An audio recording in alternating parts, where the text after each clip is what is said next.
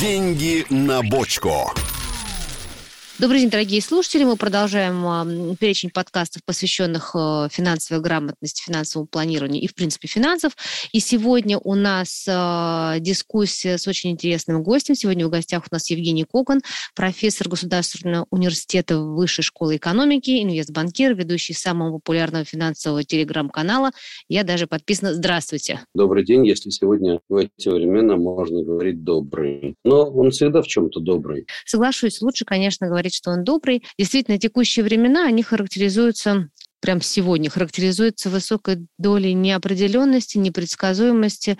И вообще нынешняя ситуация, она такая крайне неординарная, даже экстраординарная. Такого в истории России еще не было. И наблюдая каждый день, что происходит, э, не совсем понятно, приведет ли это к каким-то предсказуемым или непредсказуемым результатам. И вот как вы считаете, все-таки можно нам на что-то надеяться и виден ли какой-то свет в конце туннеля? Как говорил великий Виктор Степанович Черномырдин, да, такого не было, и вот у нас опять.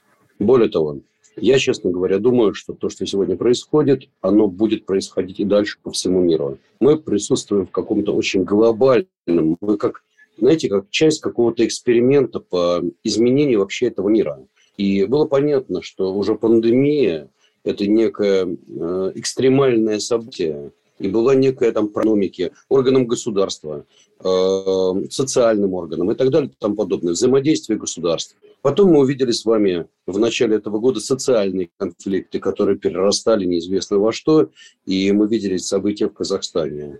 Дальше больше. Сегодня мы видим уже те события, которые нас потрясают, и это надо говорить четко. Э, мы видим те события, которые болью отдаются в нашем сердце. Мы видим развал экономики, мы видим тест на устойчивость э, финансовой системы. Мы понимаем, что вот те риски, о которых мы говорили часто, например, рыночные риски, они срабатывают, но кроме рыночных рисков есть еще кредитные риски, инфраструктурные риски, риски решения государственных органов. Э, и мы видим, что все эти риски срабатывают. И мы видим, знаете, как вот говорил Баффет, вот когда отхлынет вода, и будет отлив, и будет понятно, кто есть кто. Вот в данной ситуации мы четко видим, кто есть кто, кто как работает. Пожалуйста, давайте наблюдать. События экстраординарные. Но сегодня, к примеру, некоторое количество эмитентов заплатили купоны, тем не менее, по своим обязательствам. Это очень серьезно. Люди вдруг увидели, что у них есть облигации, и они получили деньги на свои счета, несмотря ни на что. То есть это, это такой положительный знак? Вы знаете, это пока ничего не значит, но это говорит о том, что у нас в стране выстроена неплохая все-таки система рынка ценных бумаг. У нас выстроена неплохая инфраструктура. У нас работают качественные компании, которые берегут свою репутацию, которые заботятся о ней, которые платят по своим долгам даже в такое тяжелое время. И это, конечно, неплохо. И было бы очень неприятно потерять такую инфраструктуру сверхсовременную. Вы знаете, я просто работал на различных мировых финансовых площадках. Не могу сказать, что в России выстроена по-настоящему качественная финансовая структура. Мы ее критиковали часто за, за недостаток там, тех или иных инструментов, за не совсем рациональные какие-то решения, там, за регуляцию, которая система выстроена надежная и вполне себе неплохая. И это факт. Поэтому, еще раз говорю, было бы жалко ее лишиться. Это очень да, важно. Это действительно очень, конечно, такой... Если размышлять о том, что мы можем ее лишиться, то становится очень грустно, но в то же время мы видим, что правительство сейчас принимает э, беспрецедентные меры поддержки, и мы все-таки на это надеемся. В то же время, просыпаясь каждое утро, начинаешь читать новости, и кто-то, правда, уже и не читает, и понимаешь, что каждый раз, каждый день мы слышим новые санкции, какие-то новые ограничения, новые компании уходят с рынка, и э, уже если говорить просто о людях, то люди все, многие очень тяжело это переживают, потому что не понимают, как же это трактовать, как это применить непосредственно к себе. И вот если говорить непосредственно, то есть конкретно вот, допустим, в нашей компании, в русской медиагруппе, мы даже приняли решение оказывать психологическую помощь за счет компании сотрудникам, тем, кому это нужно. Ну вот э, если опять-таки вернуться к тому, что заплатили купоны, есть ли какие-то еще э, признаки наличия хороших новостей, которых можно ожидать? Вы знаете, хотелось бы сказать, что мы их видим, но, к сожалению, их очень мало. Ну, мы видим, например, что, несмотря ни на что, продолжает работать секция Форд деривативов на московской бирже. Да, э, деривативы сейчас очень сильно оторвались от стоимости базовых товаров, но, тем не менее, система работает. Низко ликвидно, непонятно как, но она работает. Это мелочь, если честно. Но вот больше больше мало что можно сказать, потому что, ну, смотрите, есть, наверное, еще один момент, который важен. Центральный банк э, проводит совещание с профучастниками и обсуждает насущные вопросы. Мы видим, что регулятор активно пытается что-то сделать, э, делает какие-то вменяемые, правильные шаги, советуется. Э, это крайне важно, это здорово. Вот, потому что, например, возникает масса вопросов. Ну, к примеру, у вас были валютные какие-то активы, и вы, может быть, даже потеряли деньги, но из-за резкого обесценения рубля у вас возникает, к примеру, валютная переоценка. Вы должны заплатить огромные налоги. Ну, наверное, по нынешней ситуации это было бы не совсем справедливо. Это первое. Тем более с учетом тех ограничений, которые мы имеем по валюте.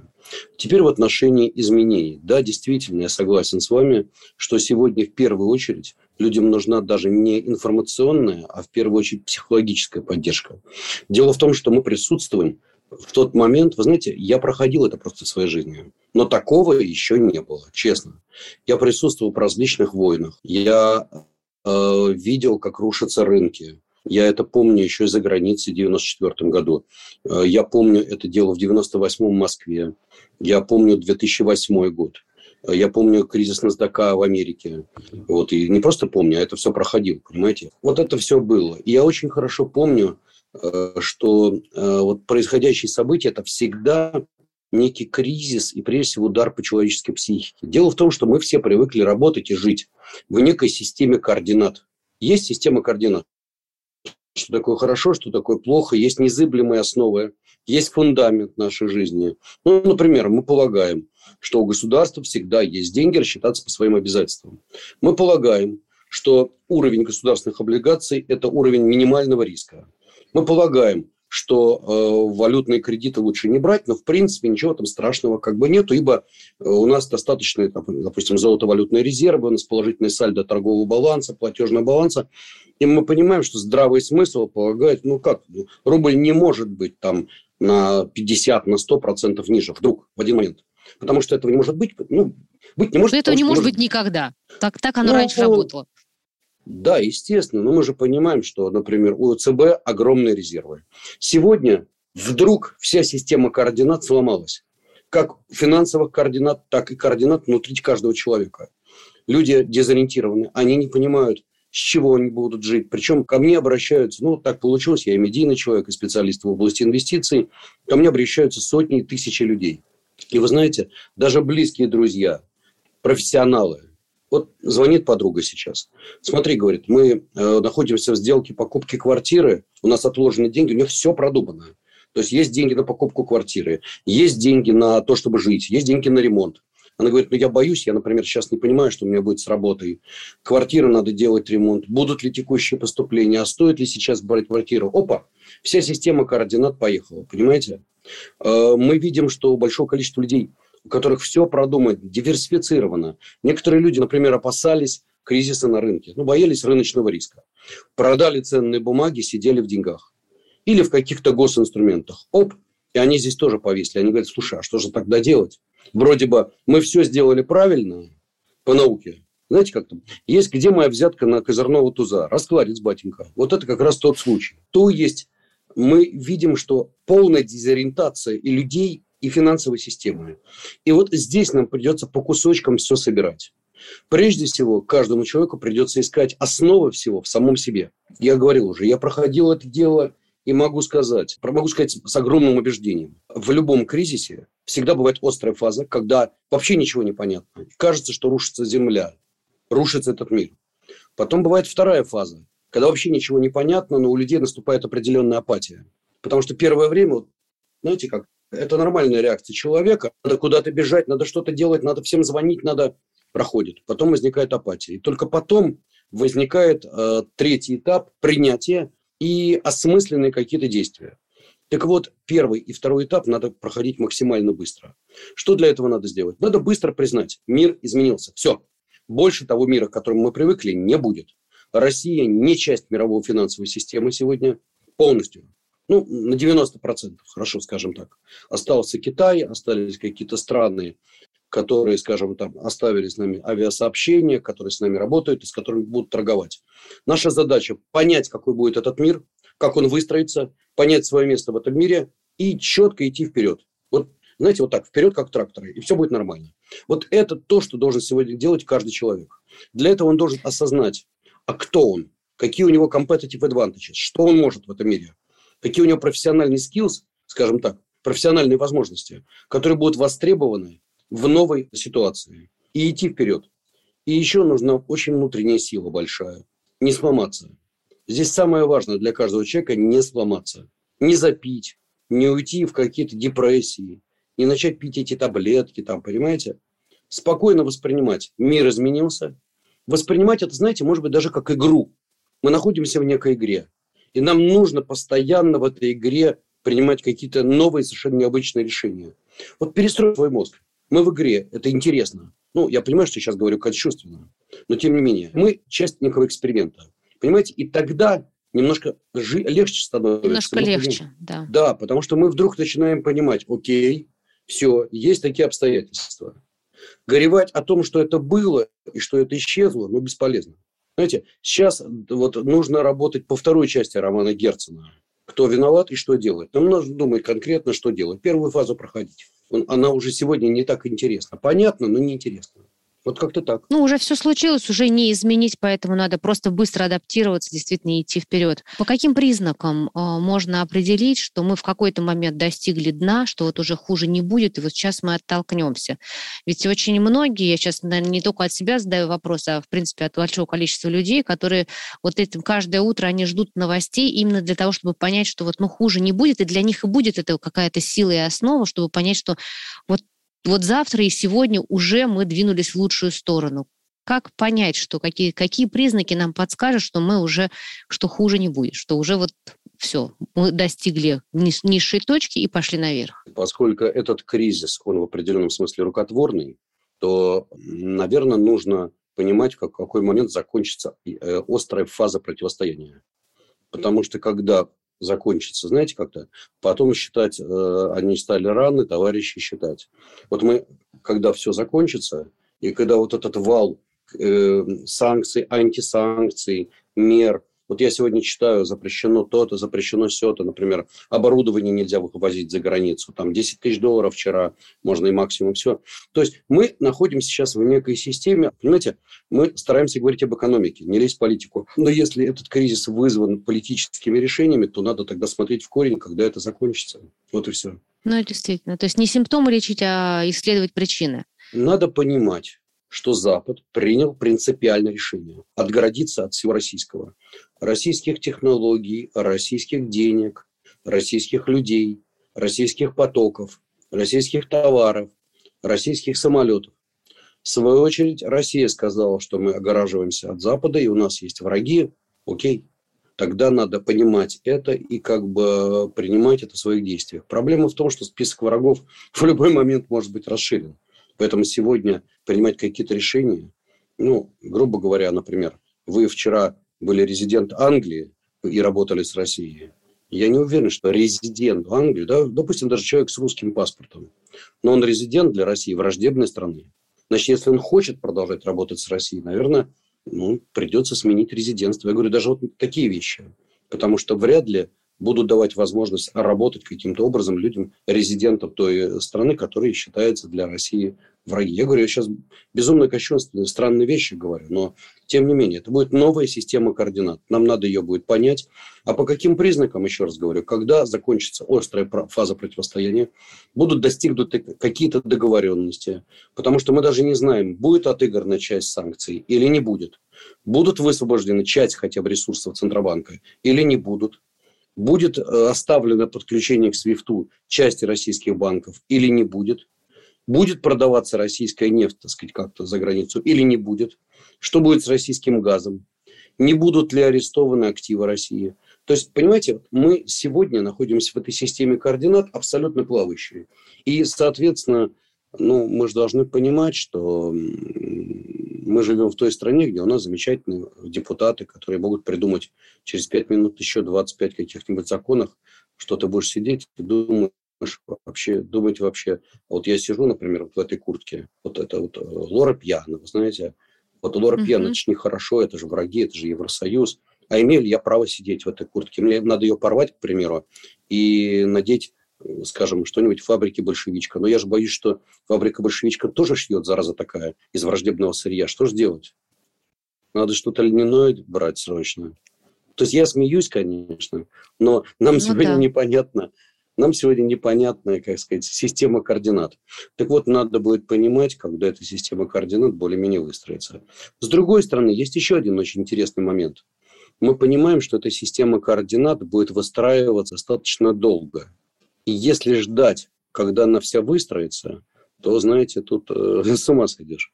Поэтому, Можно наверное, остаться на скамейке запасных. Однозначно. Поэтому нужно немножко просчитывать ходы, что может быть, ну и так далее. Евгений Борисович, вот с моей точки зрения у нас достаточно сильная банковская система. И есть достаточно крупные банки, которые до настоящего момента очень хорошо работали как в рознице, так и с корпоратами, как с юрлицами, то есть много сервисов предоставляли. А вот сейчас что ожидать? Что ждет наши банки? Что ждет нас как население в отношении инфляции? Какие нам потребительские ожидания стоит строить? Или наоборот, опять-таки, ничего не строить, просто взять опцион подождать? То есть тут скорее вопрос, с одной стороны, почему он вопрос про банки, потому что есть много людей, у которых так или иначе какие-то депозиты есть, у кого-то просто на расчетном счету лежат деньги. И, конечно, наблюдая, как, эм, как это сказать, волатильно ведет себя уже даже не ведет валютный рынок, то основная часть населения думает, как вообще от этого уберечься, как сохранить э, даже те самые рубли, которые есть. Понимаем уже, что, скорее всего, большинство проблем которые будут решаться, это неизбежно. Соответственно, мы понимаем, что, скорее всего, цена за спасение финансовой системы будет инфляция. Инфляция будет раскручиваться. Какая она будет, непонятно. 15, 12, 20 процентов. Никто не знает. Может быть, 25. По некоторым позициям и 100 процентов. И вообще, вы знаете, для каждого инфляция своя. Если вы живете в мире импортных товаров, мир импортных услуг, то, возможно, для вас инфляция 100 процентов. Вот, в конце концов, вы же понимаете, что все эти товары останутся, просто будут контрабаситься и, и будут стоить в два, в два с половиной, три раза дороже. Вот, собственно, и все. Вы думаете, запчасти там от автомобиля исчезнут? Нет, они в какой-то момент появятся просто по тройной цене, доставляемой через турок или китайцев. Вот и все. Все, вопрос будет дальше издержек и того мира, в котором ты живешь. Я не случайно пошутил насчет там э, куртка та или другая, понимаете? Надо будет понимать, что мы носим и так далее и тому подобное. Так вот, первое – мы понимаем, что будет инфляция. Она будет раскручиваться, и нам надо свои деньги сберегать. И эм, если мы этого не будем делать, то в какой-то момент просто останемся без сбережений совсем. Значит, э, понимая, что инфляция будет, надо понимать, какие активы и что будет, э, ну, как бы, очевидно, востребовано. Ну, вы знаете, вот я посмотрел сейчас, там, э, присылают там, ну, с телеграм-каналах очереди в какие-то магазины. Мы понимаем, что в какой-то момент нас ждет э, определенного рода дефицит. Потом он заместится. Будут турецкие товары, будут китайские товары, все будет. И даже те же бренды будут, просто фейки. Ну, будем ходить в фейках, подумаешь. Слушайте, они иногда, это и самое странное в жизни. Так вот, ну, это, э, пожалуй, деньги точно. нужно будет сберегать. Да, это, это самое, самое смешное. А, далее, значит, в чем? Ну, мы должны понимать, что, наверное, первое, если вы богатый человек, то, наверное, это кэш-генерейтинг бизнеса. Бизнесы, которые генерят денежные потоки. К примеру, у вас есть аграрный бизнес, который там производит, я не знаю, там, курей. Да, естественно, там есть большая роль э, импортная там и в кормах, и в... Ну, корма, да, все эти... Там много чего есть, я небольшой специалист в области яйценоскости. Так вот, тем не менее, вы должны понимать, есть импортная составляющая. Значит, она будет как-то заменена чем-то. Ну, будем мы кормить курей, ну, наверное, получится дороже, будет менее качественно, там еще что-то, может быть, меньше химии. Непонятно. Значит, опять же, но тем не менее, э, мы понимаем, например, такие компании, как Абрау Дерсо. Вот Давайте так. Мы что, перестанем пить шампанское или дарить любимое шампанское? Ну, если не будет по десятерной цене там ММС Шандон или Мадам Клико, ну, значит, будем дарить хорошую бутылку того же самого, там, я не знаю, Блан де Блана, Абрау Дерсо. Ну, кстати, да, есть. Нет, Блан Блан очень хорошая. Я уже и хозяевам говорил, ребята, вы очень, очень качественно сделали. Они считают лучше Блан де Нуар, но это уже вопрос не в этом. Смотрите, понятно, что в некотором смысле они будут, ну, не то чтобы бенефициарами данных событий, но понятно, что конкурентов у них будет меньше. И, соответственно, они смогут рассчитывать на какую-то неплохую маржинальность. Плюс, не забывайте, э, еще несколько лет назад вышел закон, что российские виноделы должны ориентироваться на собственное сырье. Они действительно стали ориентироваться и там прикупили какие-то виноградники. То есть они вот такого рода предприятия полностью или частично готовы. Что это значит? А это значит, что у нас фондовый рынок все равно будет. И акции их торгуются. Сейчас понятно, что все упало. Но вот что мы будем делать? Как мы будем сберегать? Все говорят сейчас, давайте купим золото. Ну, хорошо, купили золото, сидим на золотых слитках. Слитки надо охранять, их надо страховать, их надо где-то держать. Понимаете, они денег просят. А если мы, например, возьмем акции тех компаний, которые генерят кэш, то это хорошо. Значит, что аграрный сектор явно там будет ну, серьезное импортозамещение, потому что все равно питались мы там, так или иначе частично с помощью импорта. Э, второй момент – строительные материалы. Ну, мы же понимаем, что ну, становится сейчас стройка, потом пойдет. Сейчас, кстати, девелоперы распродают огромные объемы, потому что идет ажиотаж. Людям надо во что-то вкладываться, вот вам недвижка. Ну, замечательно. Значит, э, придется брать окна там или какие-то, э, какую-то фурнитуру не импортную, а российскую, или покупать китайскую, или где-то производить как-то. Опять же, будет что-то, и понятно, что какие-то предприятия будут неплохо жить. Уходит Икея. Ну, мы же все знаем, что если нужно что-то относительно недорогое, быстро, и вот пришли, взяли, поставили, и все качественно работает, вот вам Икея. Хорошо, Икея ушла.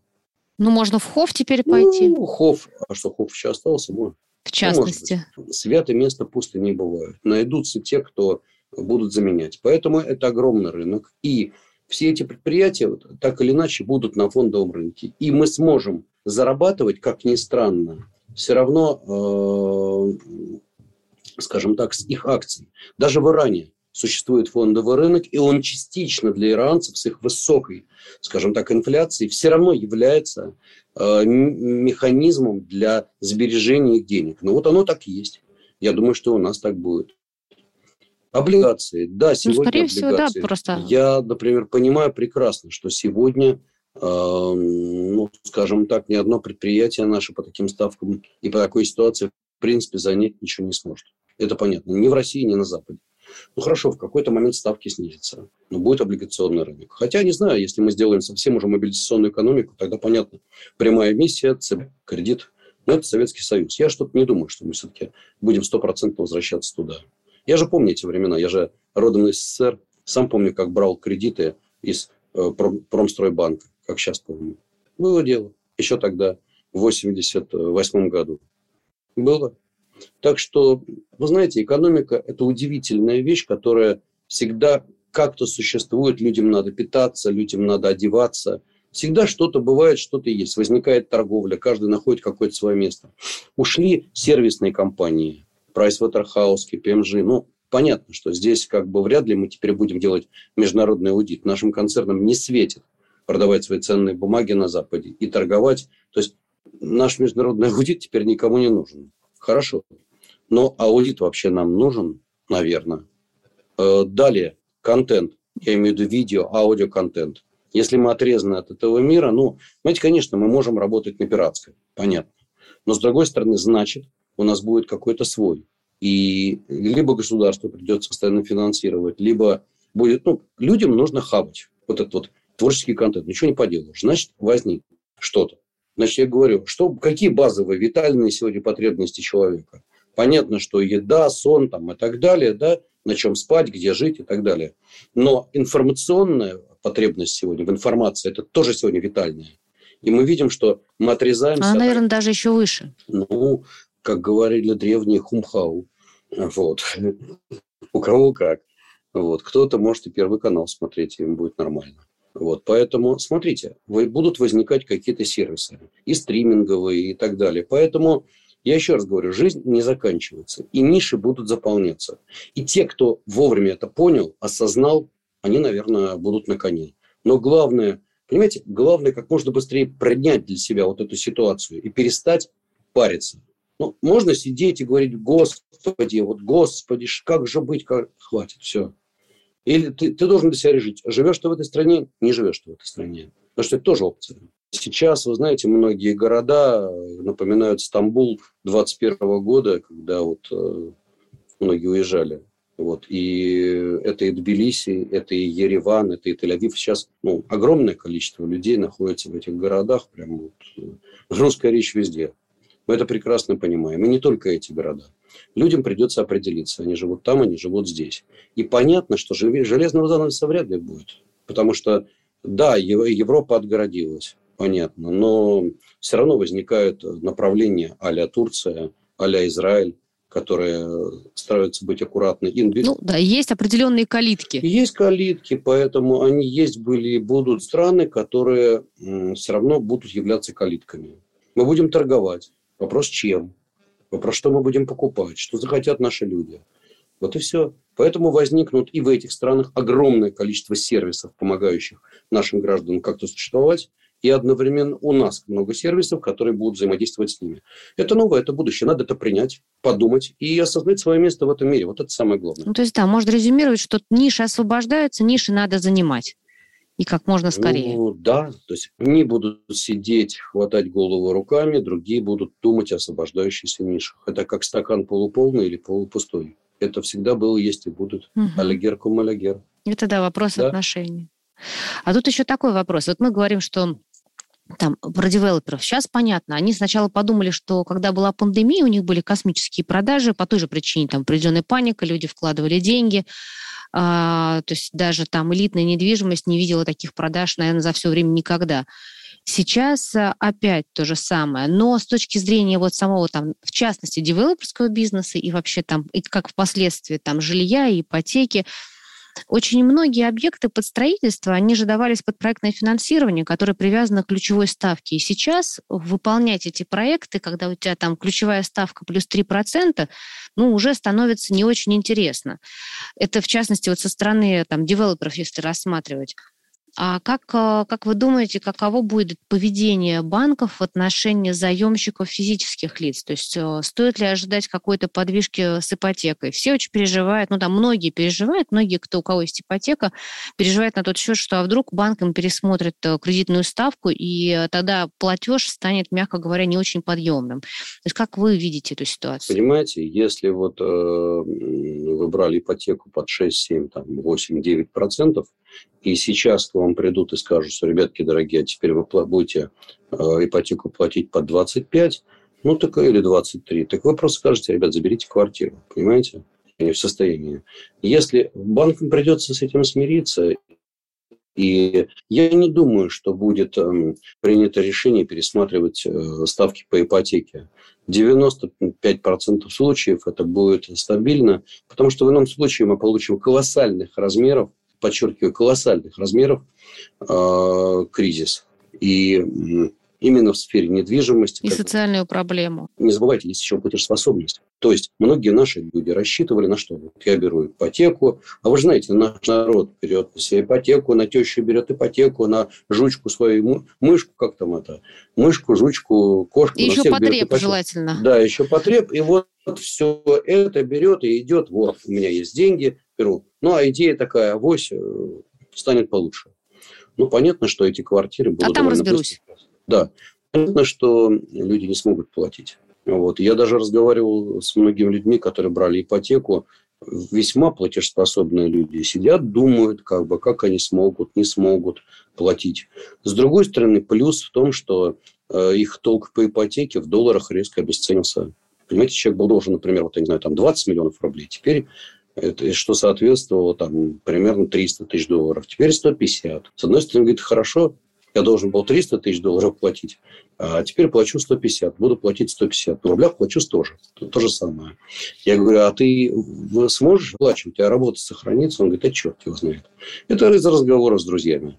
Понимаете, вот в чем проблема. Но Это, я думаю, что те люди, которые ну, продумывают, всегда резервы какие-то имеют, они как-то выкрутятся, разберутся своими обязательствами. Ну да, это значимый такой социальный, социальный вопрос. А вот еще у нас получается а, Сегодня, по-моему, я получила даже уведомление от одного из банков, что запомните, теперь у вас Apple Pay, там еще что-то не работает, не при, теперь мы не, не прикладываемся и так далее, и так далее. И переводы тоже у нас э, зарубежные через границу тоже снимают там. Не то чтобы вопросов нет, их просто нет, да.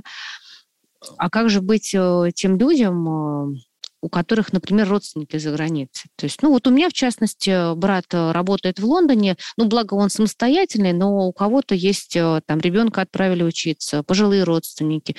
Каким образом им, э, скажем так, действовать, как им обеспечить все-таки какую-то связь и поддержку? Ну, смотрите, здесь следующее. Во-первых, разрешено до 5000 долларов переводить ежемесячно.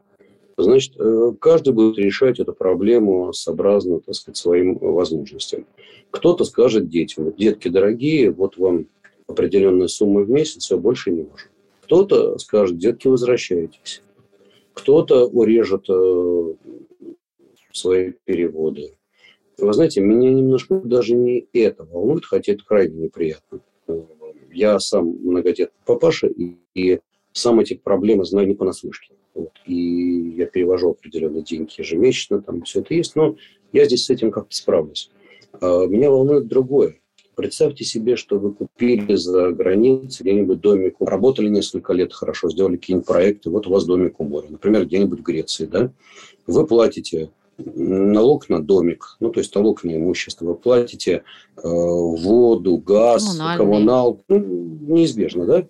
Соответственно, вы э, должны, как вы это делали? Вы открыли счет где-нибудь в Греции, и с этого счета переводили свои коммунальные платежи, там, 100, 200 там, евро и так далее в месяц, 300, неважно, у кого сколько. Сейчас нельзя пополнять свои иностранные счета. Как оплачивать? У вас в итоге будут арестованы эти э, ваши активы, понимаете? Ну, как бы выход, говорят, можете напрямую платить э, расходы с российского счета.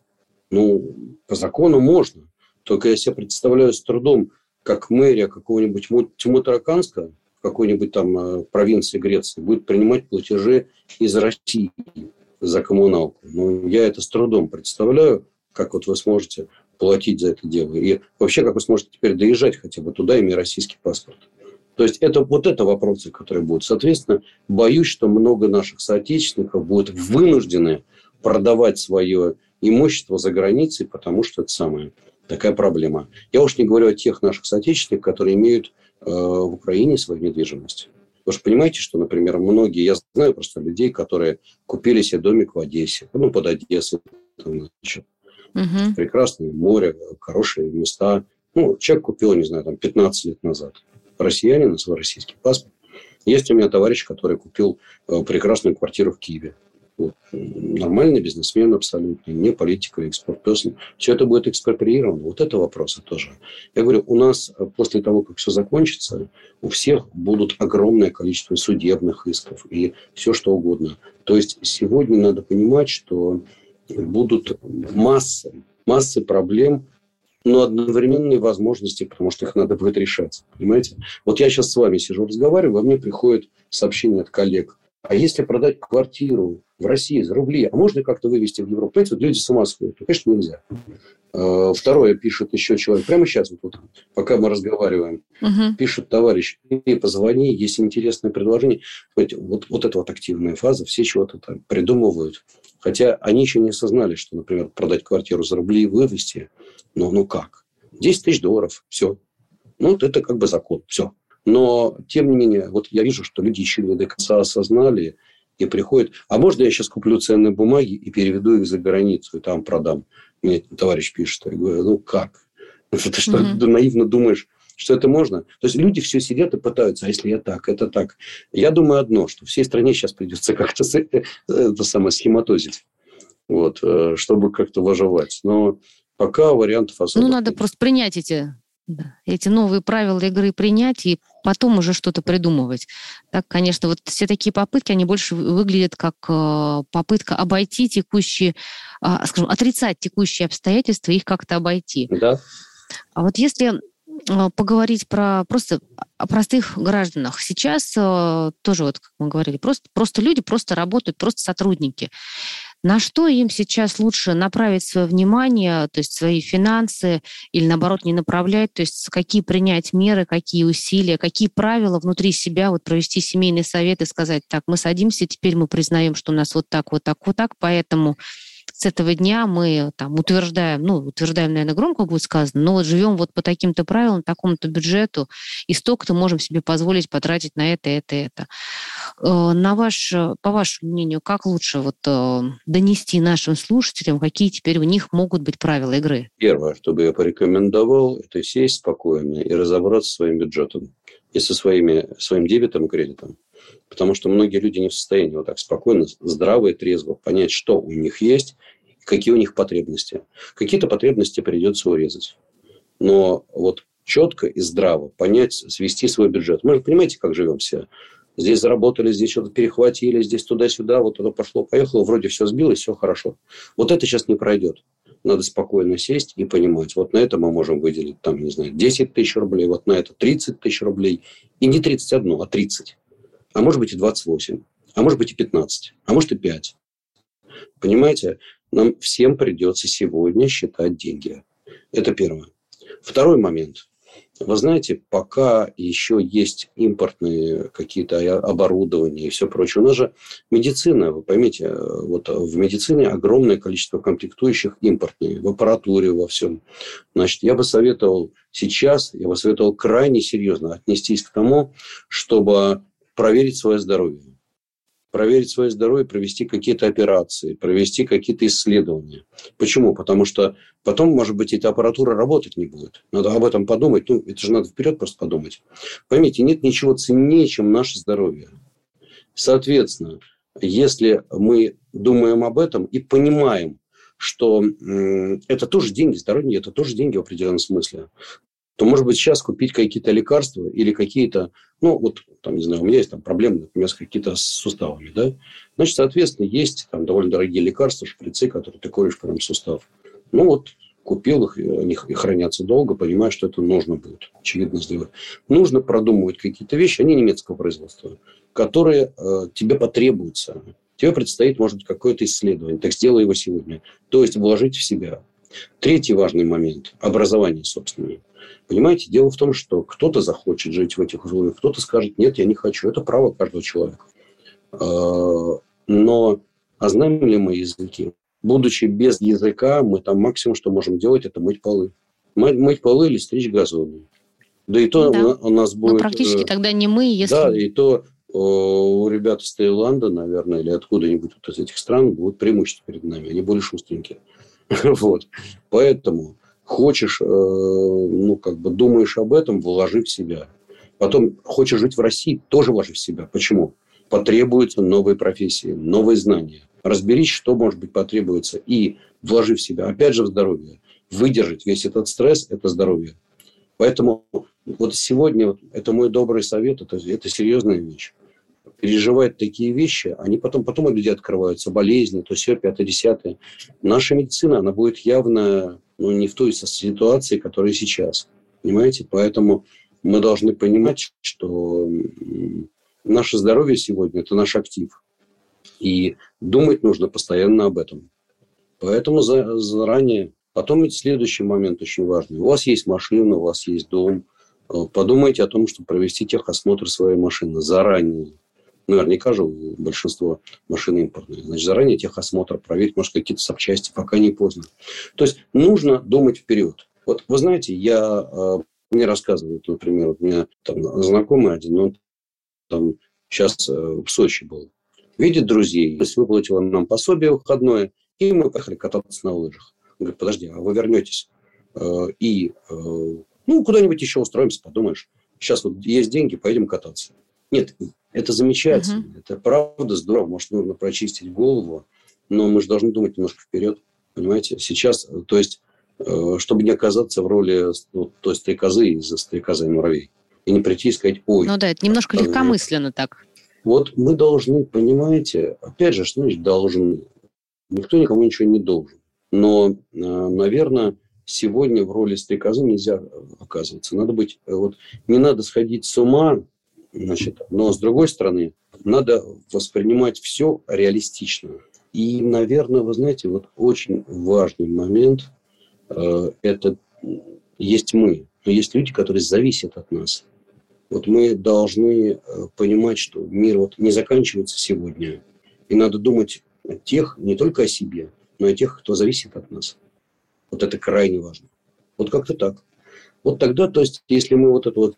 Систему координат себе выстроим, будет понять жить, как, куда. В принципе, такой набор правил, он подходит не просто для человека или там для людей, но вот также и для бизнеса. То есть также надо обратить внимание на здоровье бизнеса и здоровье людей, может быть, их как-то поддержать и тоже не кататься на лыжах, не делать э, необдуманных развлекательных трат и еще чего-то. А, конечно, тут э, лучше регулярно заниматься планированием. Хотя сейчас э, в текущих условиях это достаточно сложно, потому что все очень быстро меняется. Но мы же не роботы, мы же люди. И иногда нужно заниматься и отдыхом, и на горных лыжах тоже нужно кататься. Просто, опять же, надо понимать, что, наверное, россиянам придется больше думать и о Сочи, придется больше думать о там, Горном Алтае, о, не знаю, там, Казбеке с Эльбрусом. Ну, что-то такое. То, тоже почему бы и нет, там все там красиво все. Красиво, но уж а очень вот, э, там опасно. Верно, есть, но есть нюансы, mm-hmm. скажем так. А если говорить, ну понятно, что сейчас уже не стоит вопрос о Э, там, об инвестициях, потому что, опять-таки, по понятным, по озвученным ранее причинам, но если вот человеку прям вот э, приперло, что называется, вот горит ему, он хочет куда-то вложиться, вот куда точно не стоит идти. То есть мы, да, вы, вы сказали, что надо э, вести речь о cash generating units, те, которые генерят прибыль или будут генерить, потому что будет э, замена игрока в нише. А вот куда все-таки точно вот не стоит подходить, даже когда уже ниши все более-менее устаканятся? Знаете, помните, как это? Ты, говорит, туда не ходи, снег башка попадет, совсем больно будет, помните? Угу. Вот, куда не стоит ходить. Совсем, совсем мертвый да, будешь. совсем мертвый будешь, точно. Ну, смотрите, вот э, сегодня многие люди думают сейчас э, там и о стартапах, венчурах, там все прочее. Вот ну, при прежние времена это было замечательно. Э, сегодня, наверное, это ну, стоит так аккуратнее относиться к любым стартапам. Хотя, может быть, это интересно. Во-вторых, смотрите, вот если мы инвестируем, то надо смотреть прежде всего закредитованность компании. Если у компании большие кредиты, если она очень сильно закредитована, то, опять же, это большая-большая проблема для нее. сможет ли она выдержать высокую долговую нагрузку? Представьте себе, себе ситуацию. Вот, скажем так, все, что было до 24 числа, 24 февраля а, мы понимаем с вами прекрасно, что есть такое соотношение долг и беде. И если у компании, например, тогда долг и беде был там 4-5, то долг-то остался неизменный, а ебеда-то может сильно упасть, и у компании вдруг может оказаться на текущий момент, что долг и беде 100 или 50. То есть у нее колоссальных размеров долг. Поэтому вот надо, прежде чем мы что-то делаем, надо изучать долговую нагрузку и долги вообще контрагентов. В частности, если мы покупаем ценные бумаги. То есть сегодня долговая нагрузка, наверное, это сегодня будет очень важный фактор, на который надо будет нам смотреть. Нам не нужно прибыли даже, не надо. Смогут ли они долги свои обслуживать? Вот это первый будет вопрос, который э, задаст себе любой э, руководитель любого бизнеса. Сможет ли он обслуживать свои долги? А далее как? Ну, эти долги либо будут реструктурироваться, либо будет э, там банкротство и что-то еще. То есть у нас впереди огромное количество персональных, личных и э, корпоративных банкротств. Это тоже надо понимать. Вот кто не будут сейчас без работы, это я вам гарантирую, это специалисты по банкротству. Это юристы. У них золотая юристы, специалисты по банкротству. Арбитражные управляющие. Да, да, да, да. Потом эти, которые долги вышибают, как же они называются? Коллекторы. А, колле... Вот, коллекторы. Ну, тогда э, последние буквально там э, несколько вопросов, два-три вопроса. Сейчас, э, скажем так, в эпоху турбулентности очень сильно обостряются те, кто умеет быстро адаптироваться. Это мошенники. Вот э, отчасти, может, в связи с этим, а может быть, э, еще по каким-то причинам мне очень рекомендуют э, в настоящее настоящее время обращаться к финансовым посредникам, которые активно пропагандируют, что могут помочь э, достать э, активы из банков, в которых назвали лицензию, или какие-то иные выгодные предложения. Кто это? Как к ним стоит относиться? Это мошенники или это действительно какие-то особые да специалисты? Нет, 90% из этих людей мошенники, либо вы знаете, даже не мошенники, а скорее люди, которые сами обманываются, думают, что нашли э, секрет Грааля. Ну, вот как товарищ мне сейчас написал, говорит, если я говорит, продам квартиру, возьму рубли, я их могу вывести за рубеж? Ну, ну, это же смешно, если к вам кто-то придет и скажет, а вот можно вывести за рубеж, а тут вот рубли примет какой-нибудь там э, Абавагадейка банк в какой-нибудь Бангладеш. Ну, это же смешно. Это же смешно, понимаете? То есть, э, вот надо просто очень критично воспринимать сегодня любую информацию и э, ну, воспринимать ее с точки зрения ну, элементарного здравого смысла. Мы же понимаем, что сегодня рубли никакой иностранный банк не примет. Ну, я к примеру говорю. Поэтому, по крайней мере, вот по сегодняшней жизни. А если примет, ну давайте разбираться, как и что. То есть э, сегодняшняя наша жизнь подразумевает, что надо включать максимально критическое мышление. Вот. А что касается помогать сервисов, нет, ну, какие-то сервисы будут, и не все из них будут э, криминальные, не все будут мошеннические. Просто нам надо понимать, что чудеснее бывает. Если вам предлагают что-то, что уже на грани, ну, чудес, Отказаться. ну, значит, надо поблагодарить и да, совершенно. То есть, товарища То есть, скажем так, из вывода, что, да, ну, помимо например. чудес, если что-то очень супер выгодное, то это очень должно насторожить. Ну да, я говорю, максимально критическое Это сейчас мышление. один из э, максимально. важных скиллов. А как быть нашим гражданам, когда откроется Мосбиржа? Что, ведь много же кто у нас торгует э, через брокерские счета на бирже, и сейчас-то непонятно. Когда откроется, наверное, будет, может, будет понятнее или нет? То есть э, как лучше себя повести? Смотреть, ждать восстановления рынка? Я думаю, я думаю, первое время не надо суетиться. Я бы вообще подождал несколько дней. Я думаю, что биржа попытается падать, и в итоге еще и вырастет. Mm потому что государство подтащит госденьги, скорее всего, на эти деньги придет крупный государственный покупатель. Так что еще не факт, что будут падения. Вы знаете, вот совсем не факт. Возможно, что кто-то придет вкладывать деньги. Э, ну, посмотрим. Понятно, что падения какие-то могут быть, но, вы знаете, вообще не факт. Поэтому я бы очень спокойно смотрел на все это дело. Да, что-то упадет, а что-то вырастет. А акции тех предприятий, которые обречены в нынешних условиях, возможно, упадут. Возможно, вообще обесценятся. А акции тех компаний, которые жили и будут живее всех живых, почему им падать? Им расти можно. Понятно. А стоит ли обычным людям покупать, обратить внимание на золото, на слитки, с учетом того, что отменили сейчас НДС на покупку золота? Стоит, только вот думайте, смотрите, думайте на шаг вперед. И вы купили золото, а дальше чего будете с ним делать? Где будете угу. хоронить? как будете, во-первых, первоначально, где вы его покупаете, какие документы, кто его продает. Вы же знаете, что есть еще такое понятие, как самоварное золото. Опять же, вот опасайтесь угу. мошенников. То есть э, золотые монеты, опять же, вы же понимаете, сколько здесь будет мошенничества. Здесь надо быть профессионалом, а это очень серьезный бизнес. Произведение искусства, поверьте, сколько фальшивок. Я, поскольку сам этим увлечен, и я знаю очень хорошо рынок искусства, вы даже не представляете, как много на этом рынке поддельных э, работ, мошенников, там, копий, да всего чего угодно. Поэтому вот нужно очень быть аккуратным. То есть надо либо всю жизнь постоянно этим заниматься, и тогда у вас не будет э, вопросов относительно покупки этих специфичных, скажем так, э, видов инвестиций, либо действительно крайне осторожно не, не в омут с головой. Да, разумеется. А, резюмируя, скажем, подходя к завершению, я бы хотела на какой-то, может быть, доброй, интересной, хорошей ноте завершить. Вот в процессе нашего разговора вы как раз рассказали, мне тоже вчера, кстати, э, э, рассказывал Андрей Паранич э, вот эту историю про то, как человек получил там несколько зарплат в связи с увольнением и поехал в Сочи кататься. Не, не очень осмотрительный шаг, на мой взгляд, даже легкомысленный.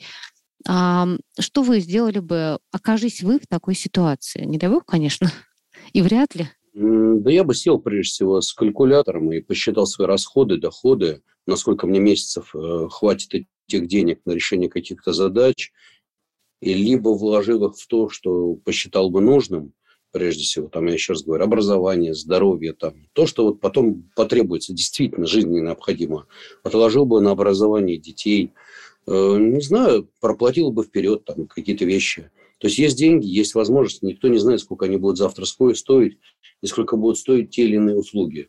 И опять же, той организации, которой я доверяю, может быть, что-то бы вперед проплатил, а может быть, ну, то есть, понимаете, я бы разобрался со своими потребностями в первую очередь. Чего мне надо, чего я хочу, где и как я буду жить, на что, и, соответственно, рассчитал эти деньги. Вот и все. Сегодня надо быть крайне осмотрительным. Денег, ну, скажем так, на всех не хватит. Это правда. Денег сейчас на всех не хватает, поэтому надо быть сконцентрированным. А, спасибо большое. Поскольку время уже истекает, то, дорогие слушатели, сегодня у нас в гостях был Евгений Коган, профессор Государственного университета Высшей школы экономики, инвестбанкир, ведущий самого популярного финансового телеграм-канала. Спасибо большое, Евгений Борисович, и до новых встреч. До новых встреч, друзья. Биткоган всегда с вами. Счастливо. Спасибо. До свидания. До свидания. Деньги на бочку.